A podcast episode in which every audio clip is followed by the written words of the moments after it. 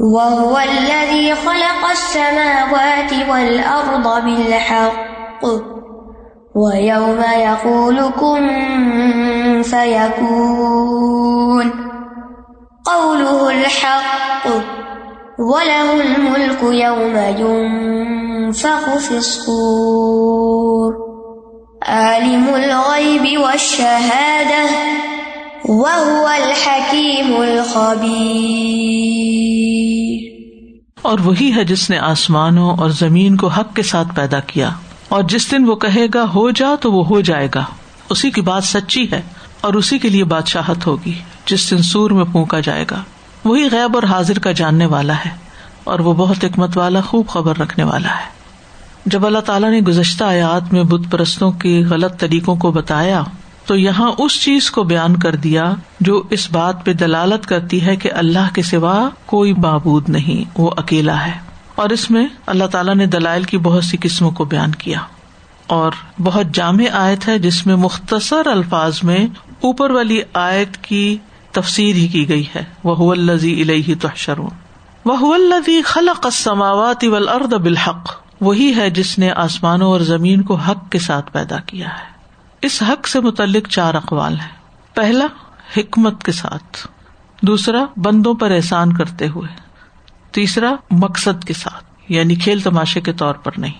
ربنا ما خلق تحزا باطلا، وما خلق نہ سما و لردا وما بین ہوما لائبین یعنی کھیل تماشے کے لیے بے مقصد پیدا نہیں کیا۔ اور چوتھا، زمین و آسمان کی تخلیق کلم حق کے ساتھ ہوئی یعنی کن کے ساتھ۔ وہ یوم یقول کن فیقون اور اس دن کو یاد کرو اور اس دن سے ڈرو کہ جس دن وہ کن کہے گا تو سب ہو جائے گا جو وہ کرنا چاہے گا۔ یعنی جو چاہے گا وہ ہو جائے گا۔ تو یہ اشارہ ہے قیامت کی طرف، جو قبروں سے تیزی سے اٹھائے جانے اور قیامت کے تیزی سے برپا ہونے پر دلالت کرتا ہے۔ صرف کون کہے گا اللہ تعالیٰ قیامت برپا ہو جائے گی کون کہے گا تو سب قبروں سے نکل آئیں گے۔ یعنی جب اللہ تعالیٰ مرنے کے لیے کہے گا تو سب مر جائیں گے اور جب اٹھنے کے لیے کہے گا سب اٹھ کھڑے ہوں گے۔ قول الحق، اس کی سب باتیں سچی ہیں۔ وہ جو کہہ رہا ہے نا، ایسا ہی ہوگا۔ یعنی اللہ تعالیٰ کی ہر بات ہو کر رہتی ہے۔ اللہ تعالیٰ کی باتوں کو کھیل مت سمجھو۔ اور اللہ تعالیٰ کی باتوں میں ایک لمحے کے لیے بھی رکاوٹ نہیں پیدا ہوتی کہ وہ کہے اور پھر وہ کام ہو کے نہ دے۔ جیسے عام لوگوں کا حال ہوتا ہے۔ ولا الملک یوم فخوف سور بادشاہت تو اسی کی ہوگی جس دن سور میں پھونک ماری جائے گی۔ یعنی جب قیامت برپا کی جائے گی۔ وہ لے ہی تو شرون ہوگا۔ تو اس کا یہ مطلب نہیں کہ صرف اسی دن بادشاہت ہوگی اللہ کی، اس دن بھی ہوگی، آج بھی ہے اور اس دن بھی ہوگی۔ یہاں پر اللہ تعالیٰ کی بادشاہت کا کیوں ذکر کیا گیا؟ یعنی بادشاہت کا خاص طور پر ذکر کیوں کیا گیا؟ سورت فاتح میں آتا ہے، مالک یوم الدین۔ تو بات یہ ہے کہ دنیا میں اللہ نے انسان کو پھر اختیار دیا ہے نا؟ بادشاہ تو اللہ ہے، حکم بھی اللہ کا، لیکن کوئی مانتا، کوئی نہیں مانتا۔ قیامت کے دن بس صرف اسی کا ہی حکم ہوگا۔ اسی کی بادشاہت ہوگی، اسی کا حکم چلے گا۔ کسی کی کوئی مجال نہیں، نہ کسی بادشاہ کی، نہ کسی فقیر، نہ کسی غریب کی کہ اپنی مرضی سے کچھ کر سکے۔ سب کچھ قیامت کے دن اللہ ہی کی مرضی سے ہوگا۔ کوئی اللہ سے جھگڑ نہیں سکے گا، کوئی اللہ سبحان تعالیٰ سے بھاگ نہیں سکے گا۔ کیونکہ دنیا میں آپ دیکھیں کہ لوگوں نے کہا، انا رب کو ملا انا و امید، جیسے نمرود نے کہا۔ فرعون نے کہا تھا ماں علم تو لکم من لاہن غیری، میں تم اپنے سوا تمہارے لیے کوئی الہ نہیں جانتا۔ لیکن قیامت کے دن بڑے بڑے بادشاہ اور جبار جو ہے وہ اللہ سبحان تعالیٰ کے آگے سر نگو ہوں گے۔ کوئی بھی اپنی بادشاہت کا اعلان نہ کر سکے گا۔ سارے متکبر جھکے ہوئے ہوں گے، ذلیل ہوں گے، چیونٹوں کی طرح اٹھائے جائیں گے، اکٹھے کیے جائیں گے۔ لوگ ان کو اپنے پاؤں کے نیچے روند رہے ہوں گے۔ برا حال ہوگا ان کا۔ ولہ الملک یوم یون فخوف سور سورت غافر میں آتا ہے یوم ہم بارزون لا یخفا اللہ من ہم شعی لمن الملک اليوم للہ الواحد القہار جس دن وہ سب ظاہر ہو جائیں گے اور ان کی کوئی چیز اللہ پر پوشیدہ نہ رہے گی۔ کہا جائے گا، آج ساری بادشاہی کس کے لیے ہے؟ جواب ہوگا صرف ایک اللہ زبردست کے لیے۔ تو یوم یون فخوف سور تو سور کیا ہے؟ سور ایک سینگ ہے جس میں پہلی مرتبہ کائنات کو فنا کرنے کے لیے پھونکا جائے گا اور دوسری مرتبہ ان کو دوبارہ پیدا کرنے کے لیے پھونکا جائے گا۔ تو یہ کائنات کی انتہا اور نئی ابتدا کی علامت ہے۔ سور کا ذکر جو ہے قرآن مجید کی دس آیتوں میں آتا ہے۔ دس جگہ پر قرآن مجید میں سور کا ذکر آتا ہے۔ سورت النام سیونٹی تھری سورت القحب نائنٹی نائن ایک جگہ یون فقوف سور دوسری جگہ نف خفصور پھر یون فقوف سور سورت تاہا میں، پھر مؤمنون میں نف خفصور پھر نمل میں یون فقوف سور پھر یاسین میں نف خفصور پھر زمر میں نف خفصور پھر حاقہ میں نف خفصور قاف میں نف خفصور نبا میں یون فقوف سور تو ان دو سیگوں کے ساتھ سور کا ذکر آتا ہے۔ کہیں ماضی کے ساتھ گویا ہو چکا اور کہیں مستقبل کے سیگے کے۔ اور یہ سور کب پھونکا جائے گا ہم سب جانتے ہیں کہ حدیث میں آتا ہے جمعے کے دن۔ فی ہی نف خطن فی ہی سائقتن۔ سور دو بار پھونکا جائے گا، ایک بے ہوشی کا، مرنے کا اور دوسرا جی اٹھنے کا۔ نف سائق اور نف خط الباط اور دو کے درمیان چالیس کا فاصلہ ہوگا۔ نہیں پتا چالیس گھنٹے یا دن یا سال یا سدیاں اللہ ہی جانتا ہے۔ پھر سب لوگ دوبارہ جی اٹھیں گے۔ عالم الغیب و شہادہ غیب اور حاضر کا جاننے والا ہے۔ غیب وہ ہوتا ہے جو نگاہوں سے اجل ہو اور شہادہ وہ جو آپ دیکھ سکتے ہو۔ اللہ تعالیٰ کے لیے دونوں برابر ہیں۔ جو ہماری آنکھوں سے اجل ہے، اللہ کے آگے اجل نہیں ہے۔ اور جو ظاہر ہے، وہ تو ظاہر ہے۔ تو عالم الغیب جو ہے یہ بندوں کے اعتبار سے، اللہ کے اعتبار سے کوئی چیز غائب نہیں ہے۔ اللہ تعالیٰ ہر چیز کو جانتا ہے۔ اللہ کے لیے سب حاضر ہی حاضر ہے۔ وہ الحکیم الخبیر، اور وہ حکمت والا، خوب خبر رکھنے والا ہے۔ یعنی جس کے سارے کام اور اقوال حکمت پر مبنی ہے اور وہ اپنے بندوں کے حالات کی بھی خوب خبر رکھتا ہے۔ تو جو حکمت والا ہے اور خبر رکھنے والا ہے، اس سے آپ کیا توقع رکھتے ہیں کہ پھر کیسے فیصلے کرے گا؟ دنیا کے جج جو ہے بعض اوقات ان میں حکمت نہیں ہوتی۔ اور بعض اوقات یہ کہ ان کو معاملے کی پوری سمجھ ہی نہیں ہوتی۔ تو کوئی فیصلہ صحیح ہو جاتا ہے، کوئی غلط ہو جاتا ہے۔ لیکن یہاں پر اللہ سبحان تعالیٰ حکیم بھی ہے، خبیر بھی ہے۔ اس کے عدل اور حکمت میں کوئی نقص نہیں کہ کسی باطل کو حق کر دے اور حق کو باطل کر دے۔ وہ بے خبر نہیں، لا علم نہیں، کسی مغالطے بھی نہیں پڑے گا۔ ہر چیز ٹھیک ٹھیک کرے گا۔ تو اللہ سبحان تعالیٰ کی ایسی صفات ہے جو کسی باطل معبود میں نہیں ہو سکتی۔ جو یہاں اس آیت سے ہمیں پتہ چلتی ہے نا کہ ایک تو اللہ تعالیٰ نے ساری دنیا کو پیدا کیا، ساری کائنات کو خلقا پیدا کیا، خالق وہ ہے۔ پھر اس میں تبدیلی کا بھی مکمل اختیار اس کے پاس ہے اور کسی کے پاس نہیں۔ تیسری بات یہ کہ اللہ کا ہر حکم سچا ہے قول الحق۔ چوتھی بات یہ کہ دنیا کے خاتمے کے بعد آخرت میں مکمل حکمرانی اسی کی ہوگی۔ پانچویں بات اس کے لیے غیب اور حاضر سب یکساں ہے اور چھٹی بات، اس کے ہر کام میں حکمت ہے اور وہ چھوٹی سے چھوٹی چیز سے بھی خوب باخبر ہے۔ تو جس کی یہ ساری صفات ہوں وہی معبود ہو سکتا ہے۔ جیسا کہ آپ جانتے ہیں کہ سورت الانعام مکی صورت ہے اور اس میں مشرقین سے ایک طرح سے محاجہ کیا گیا یعنی ان کے ساتھ حجت کی گئی ہے، ان کو دلائل دیے گئے ہیں توحید کے۔ تو یہ سارے توحید کے دلائل ہیں۔ وَإِذْ قَالَ إِبْرَاهِيمُ لِأَبِيهِ آزَرَ أَتَتَّخِذُ أَصْنَامًا آلِهَةً؟ إِنِّي أَرَاكَ وَقَوْمَكَ فِي ضَلَالٍ اور جب ابراہیم نے اپنے باپ آزر سے کہا، کیا تو بتوں کو معبود بناتا ہے؟ بے شک میں تجھے اور تیری قوم کو کھلی گمراہی میں دیکھتا ہوں۔ تو اوپر کی آیات میں توحید کے حق ہونے اور شرک کے باطل ہونے کے دلائل بیان کیے گئے اور مشرقین مکہ کے غلط عقائد پر تنقید کی گئی ہے۔ اور اب شرک کی تردید میں ابراہیم علیہ السلام کا قصہ بطور تائید بیان کیا گیا ہے۔ ابراہیم علیہ السلام کو اہل مکہ اپنا بڑا مانتے تھے۔ تو یہاں ان کو تاریخ سے اب دلیل دی جا رہی ہے کہ دیکھو ابراہیم علیہ السلام نے کیا حجت کی تھی اپنی قوم کے خلاف۔ ان کی تعلیم کیا تھی؟ کیونکہ وہ توحید کے سب سے بڑے دائی تھے اور شرک کے سب سے بڑے مخالف، بیزار۔ تو مسلمانوں کو سمجھایا گیا کہ دیکھو کس طرح انہوں نے اپنی قوم سے علیحدگی اختیار کر لی تھی۔ مشرقین مکہ خود کو دین ابراہیمی پر سمجھتے تھے۔ تو ان کی تردید کی گئی۔ کل اندو مندون اللہ مالا انپونا ولا درنا کہہ کر۔ تو یہ آیات قریش کے مشرقین کی حالت بیان کرتی ہیں۔ تو ان کو بتایا جا رہا ہے کہ اللہ اور غیر اللہ جو ہے وہ برابر نہیں ہو سکتے۔ اور مشرقین یہ سمجھتے تھے کہ وہ دین ابراہیم پر ہے تو اللہ تعالیٰ واضح کر رہے ہیں کہ وہ دین ابراہیم پر نہیں ہے اور ابراہیم علیہ السلام کا اصل دین کیا تھا؟ کچھ مزید اس کے اوپر بات کی گئی۔ اور اس میں سب سے اہم بات یہ کہ وہ کسی شرک کا ارتقاب نہیں کرتے تھے۔ ابراہیم علیہ السلام کا واقعہ قرآن مجید کی کئی صورتوں میں آیا۔ اور ساتھ ہی یہ بھی بتایا گیا کہ وہ بہت سی آزمائشوں میں ڈالے گئے۔ وہ اللہ کے نبی بھی تھے۔ اور بڑی آزمائشوں میں ان کا آگ میں ڈالا جانا اور پھر بیٹے کی قربانی کرنا۔ تو انہوں نے ہر چیز کا مقابلہ کیا اور اپنی توحید پر قائم رہے اور اللہ تعالیٰ کے فرما بردار بندے بن کر رہے۔ اس قال لہو رب اسلم کالا اسلم تو رب العالم کیونکہ پیچھے ہے نا وہ امیر نہ نسلم رب العالم جو ابراہیم علیہ السلام کو حکم دیا کہ تو آج ہمیں بھی دیا گیا کہ ہم سر تسلیم خم کر دیں۔ اور پھر جب بیٹے کی قربانی کا وقت آیا فلم اسلم و تل جمین تو باپ اور بیٹے دونوں نے سر تسلیم خم کر دیا آج تم کیوں نہیں بات مانتے اے اہل مکہ؟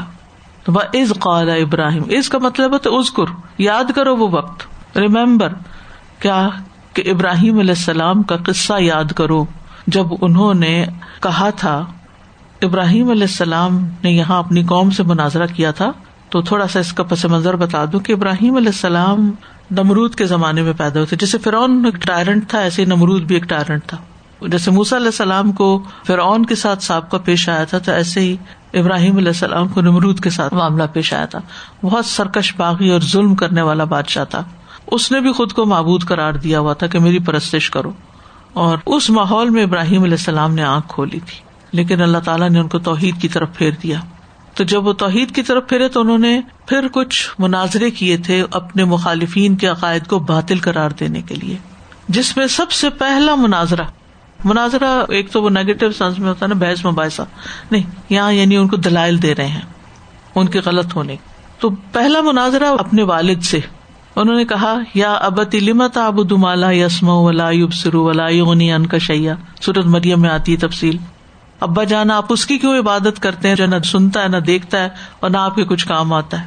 اور جگہ پر بھی اس کا ذکر آتا ہے۔ والد کو سمجھایا۔ دوسرا اپنی قوم کو سمجھایا۔ اور یہاں یہ جو ابھی ہم آگے آیات میں تفصیل پڑیں گے، یہ وہی مناظرہ ہے جو ان کا اپنی قوم کے ساتھ ہوا۔ فلم جنا علیہ کے ساتھ۔ تیسرا بادشاہ وقت کے ساتھ مناظرہ، نمرود کے ساتھ، جس کا ذکر سورت البقرا میں آتا ہے۔ ربی اللہ و امید تو اس نے کہا تھا نا، انا اوہی و امید تو انہوں نے پھر کہا کہ اللہ مشرق سے سورج کو لاتا تو مغرب سے لے آؤ۔ پبوہی تلزی کفر یہ بھی دلائل تھے ان کے۔ پھر کفار کے ساتھ عملی مناظرہ۔ کیسے؟ پجا جزازن اللہ کبیر اللہ یعنی ان کے بتوں کے سامنے جا کے کچھ باتیں کی اور پھر ان کو توڑ پھوڑ دیا۔ تو یاد کرو وہ وقت جب کہا تھا ابراہیم نے، کیا ابھی ہی اپنے باپ کو؟ جس کا نام آزر تھا۔ مرخین ابراہیم علیہ السلام کے والد کے دو نام ذکر کرتے ہیں۔ ایک آزر اور ایک تاریخ تاریخ ایک تاریخ ہوتا ہے نا، نہیں خا کے ساتھ، بعض ہا کے ساتھ بھی کہتے ہیں۔ تو ہو سکتا ہے کہ دوسرا نام ان کا لقب ہو۔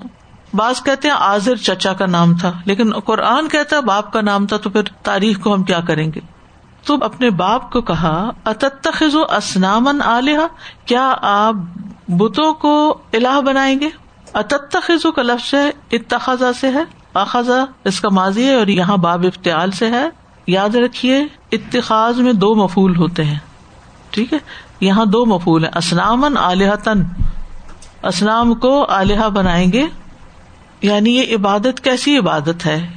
اس کی کوئی دلیل نہیں ہے۔ اصل میں ابراہیم علیہ السلام جو تھے وہ شروع سے ہی صاحب رشت تھے، ہدایت پر تھے۔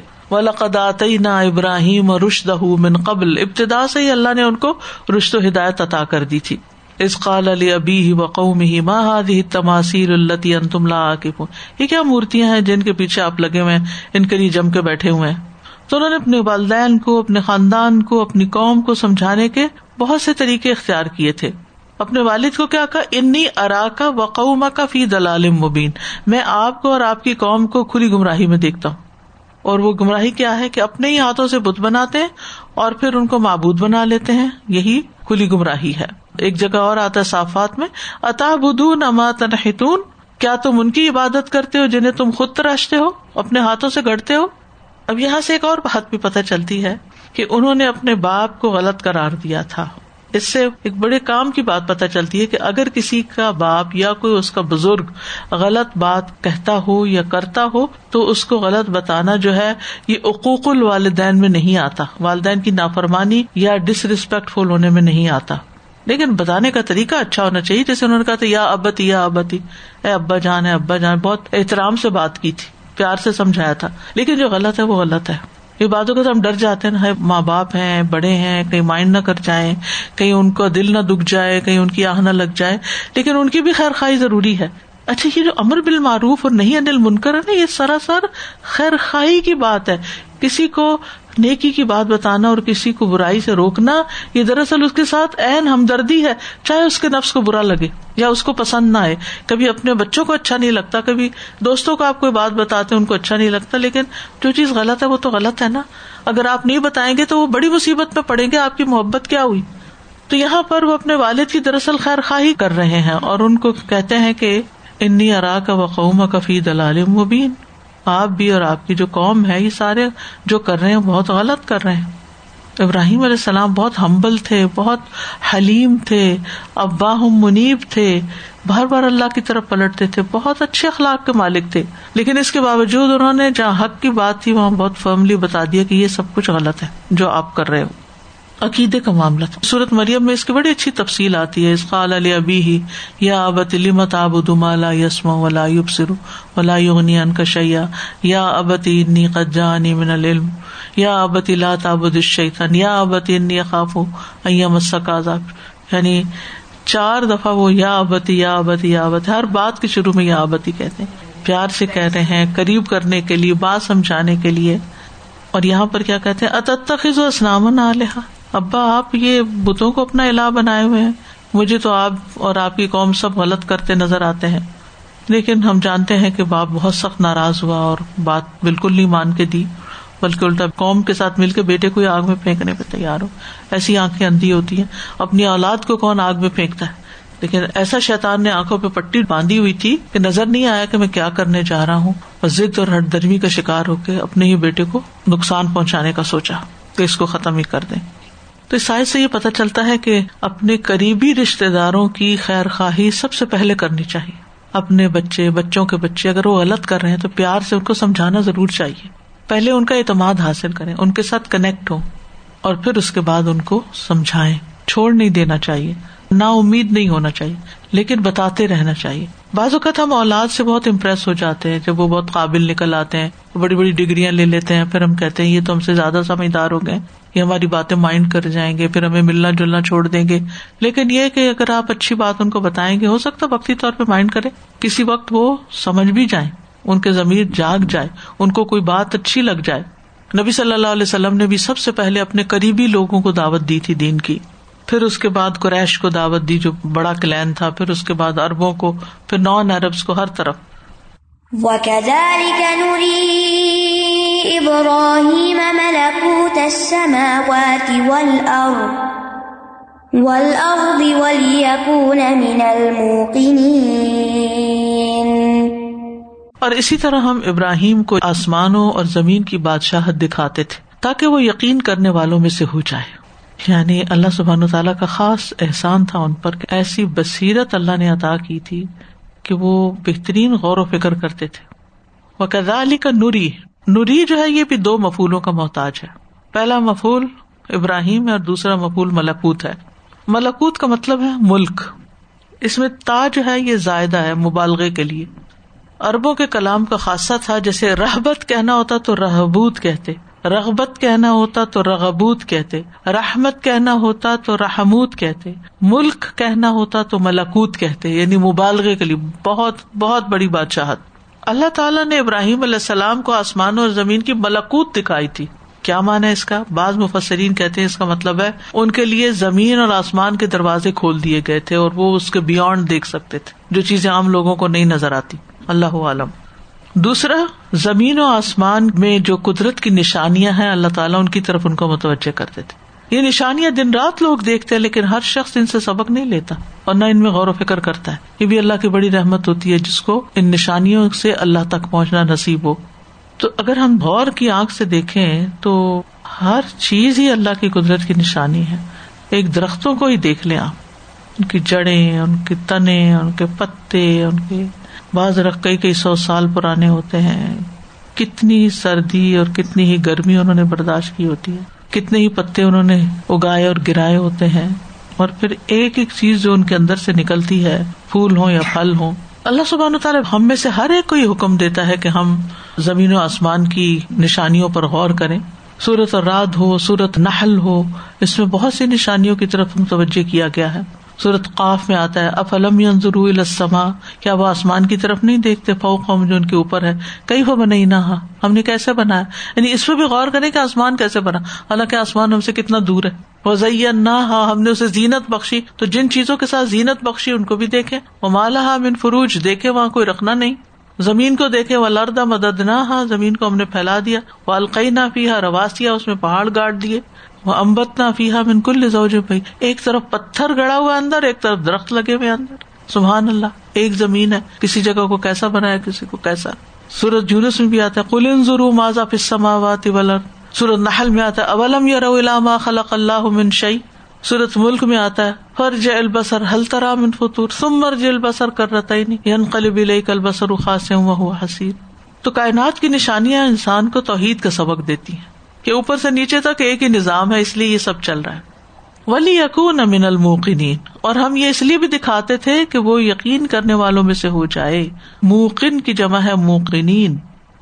یوقن کا مانا ہوتا ہے یعنی یہاں مراد ہے اللہ کی وحدانیت اور اس کی قدرت کا یقین ہو جائے۔ اسی طرح یہ مانا بھی کیا گیا کہ ان کو رسالت کا یقین ہو جائے۔ پھر اسی طرح یہ کہ صرف ظاہری چیزوں پر یقین نہ کرے بلکہ ہر چیز کو دیکھ کر اچھی طرح اس کی طے تک پہنچے اور پھر یقین کرے تو اب ایک طرف ابراہیم علیہ السلام کے باپ ہے ان کی قوم ہے، سب بھی اندھیرے میں دوسری طرف ابراہیم علیہ السلام کو آسمان و زمین کی بادشاہت کے نظارے کروائے جا رہے ہیں۔ ہر چیز میں اللہ تعالیٰ کی بڑائی نظر آ رہی ہے۔ تو یہ سب دکھایا جا رہا ہے تاکہ اور یقین بڑھے، تاکہ اور ایمان بڑھے، تاکہ اور مضبوطی آئے۔ پہلے ایمان کے ساتھ اور ایمان میں اضافہ ہو جائے بلی یقون امن الموقنین یعنی جو لوگ ابراہیم علیہ السلام سے پہلے ایقان کے درجے پر ہے یقین کے درجے پر ہے ان کا شمار بھی اس میں ہو جائے۔ اور ان کے بعد بھی اگر آج بھی کوئی شخص یہ کرتا ہے، تو وہ بھی اسی گروہ میں شامل ہو جائے گا۔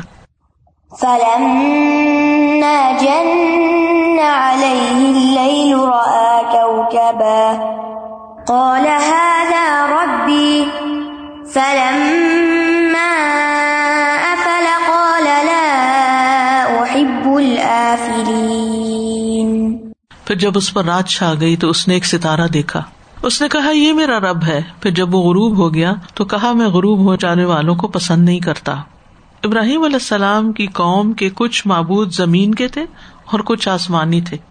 یعنی زمین پر بتوں کو پوچھتے تھے اور آسمان پر ستارے، ستارہ پرست قوم تھی سورج، چاند، ستارے، یہ سب ان کے معبود بنے ہوئے تھے۔ اور وہ کہتے تھے، زمین میں جو بھی تبدیلیاں آتی ہیں، ان ستاروں کی وجہ سے آتی۔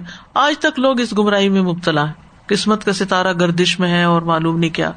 تو ابراہیم علیہ السلام ان دونوں کا رد کرنا چاہتے تھے۔ اس صورت میں آسمانی معبودوں کا رد ہے۔ سورت امبیا اور صافات میں زمینی معبودوں کا جو بت وغیرہ تھے جن کو جا کے توڑا تھا۔ تو قوم جس شرک میں مبتلا تھی، ابراہیم علیہ السلام نے اسی میں غور کر کے شرک کی تردید کی اور ایسے دلائل پیش کیے جن کا کوئی رد نہیں تھا ان کے پاس۔ کیسے؟ فلم جن علیہ کبا جب اس پر رات چھا گئی تو اس نے ایک ستارہ دیکھا۔ کالا رب بھی کہنے لگا، یہ ہے میرا رب۔ جن کا لفظ ہے نا، جنون سے بھی ہے اور جن سے بھی۔ جنین، جنان، جنت، چھپانے کا مانا آتا ہے سب میں۔ اور کوکب بڑے ستارے کو کہتے ہیں، نجم عظیم، ظاہر ہونے والا ستارہ۔ اور کوکب اس وقت ہوتا ہے جب وہ نظر آتا ہے۔ دن کو ستارے نظر نہیں آتے نا، وہ کوکب نہیں کہلاتے۔ کو کب ان دری یون آتا ہے قرآن میں، چمکتا تارا انا زین نہ سما دنیا بزینت نل واقب تو جو رات کو ستارے نظر آتے یہ کواقب ہوتے ہیں۔ تو قوم کو قائل کرنے کا یہ ایک انداز ہے کہ چمکتا ستارہ دیکھ کر کہا، یہ میرا رب ہے۔ تو لوگ بڑے خوش ہوئے ہوں گے کہ انہوں نے بھی رب مان لیا ستارے کو۔ لیکن انہوں نے اسے بطور مفروضہ پیش کیا تھا۔ ابراہیم علیہ السلام نے کبھی بھی دل سے کسی ستارے کو رب نہیں کہا۔ ابراہیم علیہ السلام نے صرف ایک خبر دی تھی ان کو، کیونکہ وہ کبھی بھی شرک کرنے والے نہیں تھے۔ اللہ تعالیٰ نے بار بار تردید کی یعنی ماں کانا من المشرقین یعنی ابراہیم علیہ السلام نے اپنی قوم کو جو کہا وہ یہ کہ یعنی تمہارے کال کے مطابق اگر یہ میرا رب ہے اور جو ہی وہ غروب ہوا تو کہا، میں تو غروب ہونے والوں کو رب مانتا ہی نہیں۔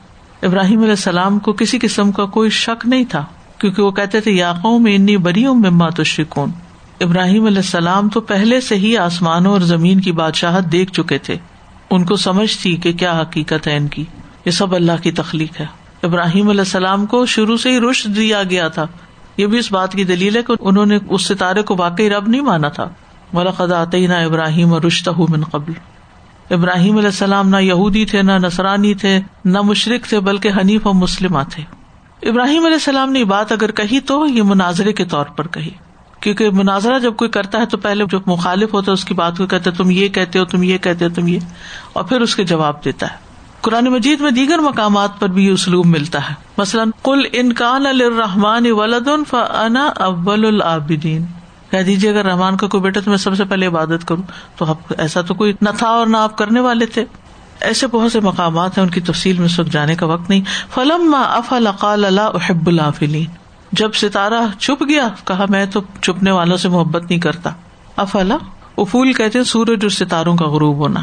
یعنی ان کی عبادت میں کیسے کروں؟ جو ایک جگہ سے دوسری جگہ چلے جاتے ہیں، غائب ہو جاتے ہیں، دور ہو جاتے ہیں، نظر نہیں آتے، چھپ جاتے ہیں۔ یعنی تم ان کا طلوع ہونا تو دیکھتے ہو چھپنا کیوں نہیں دیکھتے؟ تو اللہ احب العافلین۔ تو خالق وہ ہے جو اپنی حالتیں تبدیل نہ کرے۔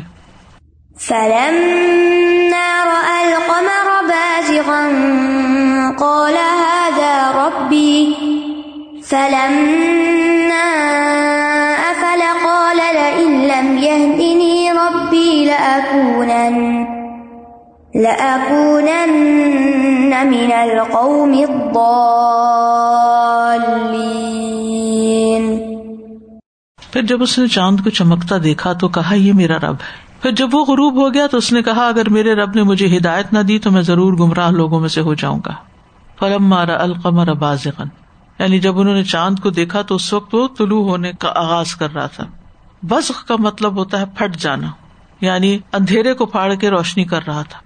نجم کے لیے ارب طلح کا لفظ استعمال کرتے تھے اور شمس و قمر کی بات کرتے تو بزغ کا لفظ استعمال کرتے ستارہ طلوع ہوا لیکن سورج اور چاند اندھیرا پھاڑ کے نکلے بزغ اقبا بن عامر کہتے ہیں، تین اوقات ہیں، رسول اللہ صلی اللہ علیہ وسلم ہمیں روکتے تھے کہ ان میں ہم نماز پڑھیں اور ان میں مردوں کو قبروں میں اتارے جب سورج چمکتا ہوا طلوع ہو رہا ہو ہی نہ تتل اشمس باز قطن حدیث میں بھی یہ لفظ آیا یہاں تک کہ جب وہ بلند ہو جائے اور جب دوپہر کو ٹہرنے والا سایہ ٹہر جائے، حتیٰ کہ سورج آگے کو جھک جائے یعنی زوال کا وقت۔ اور سورج غروب ہونے کے لیے جب جھکتا ہے، تو پھر اس وقت بھی مردے دفن نہ کرو، حتیٰ کہ پورا غروب ہو جائے۔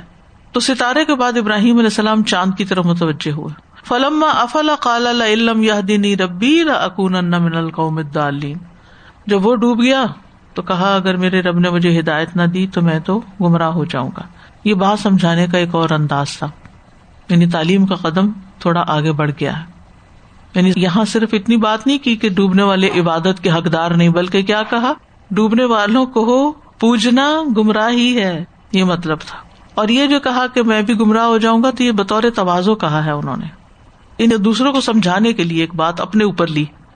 تو ابراہیم علیہ السلام کے اس کال میں بہت سے سبق ہیں۔ یعنی ان کو ایک رب کی معرفت تھی، قوم کی گمراہی کا بھی اندازہ تھا۔ اور بتوں کی جو کارستانیاں ہیں، ان کا بھی۔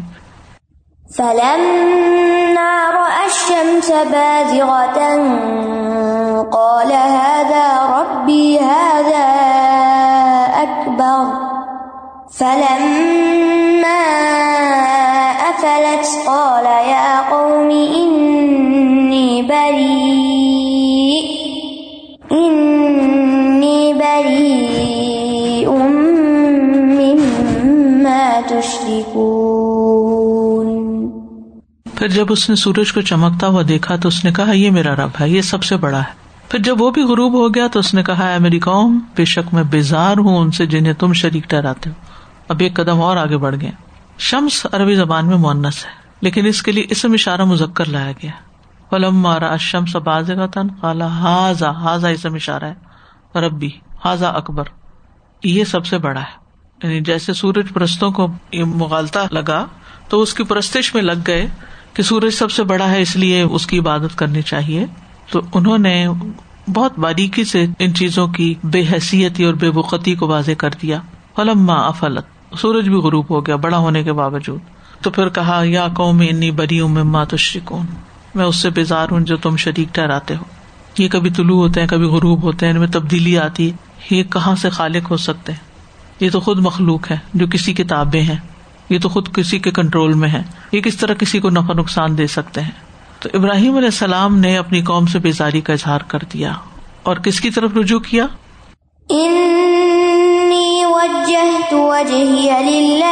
فطر السماوات والأرض حنيفا وما أنا من المشركين بے شک میں نے یکسو ہو کر اپنے چہرے کا رخ اس ہستی کی طرف پھیر دیا جس نے آسمانوں اور زمین کو پیدا کیا اور میں مشرقین میں سے نہیں ہوں۔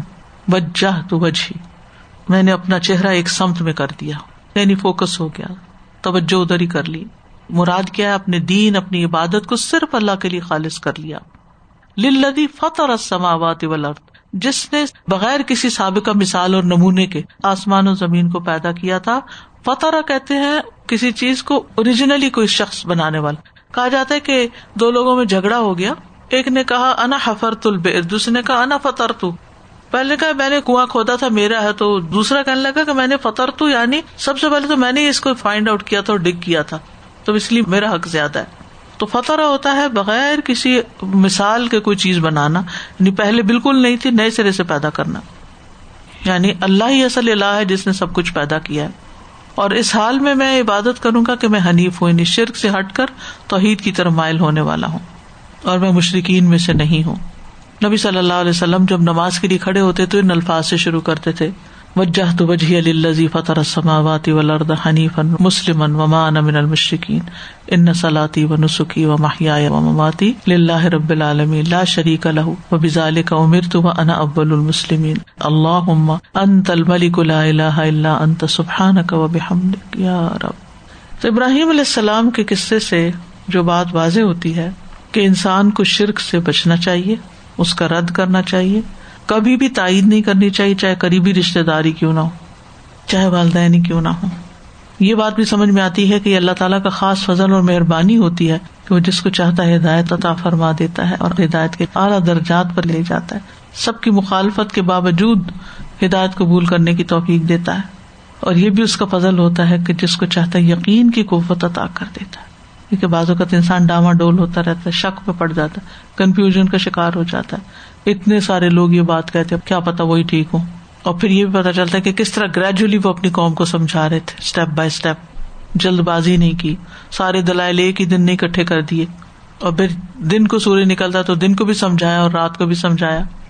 تو یہ ہے ابراہیم علیہ السلام کا واقعہ جو ہم سب کے لیے ایک بہترین مثال ہے۔ اللہ تعالیٰ ہمیں عمل کی توفیق عطا فرمائے۔ وآخر دعوانا ان الحمد للہ رب العالمین۔ سبحانک اللہم و بحمدک۔ اشد اللہ اللہ الہ الا انت و اطوب السلام علیکم و رحمۃ اللہ وبرکاتہ.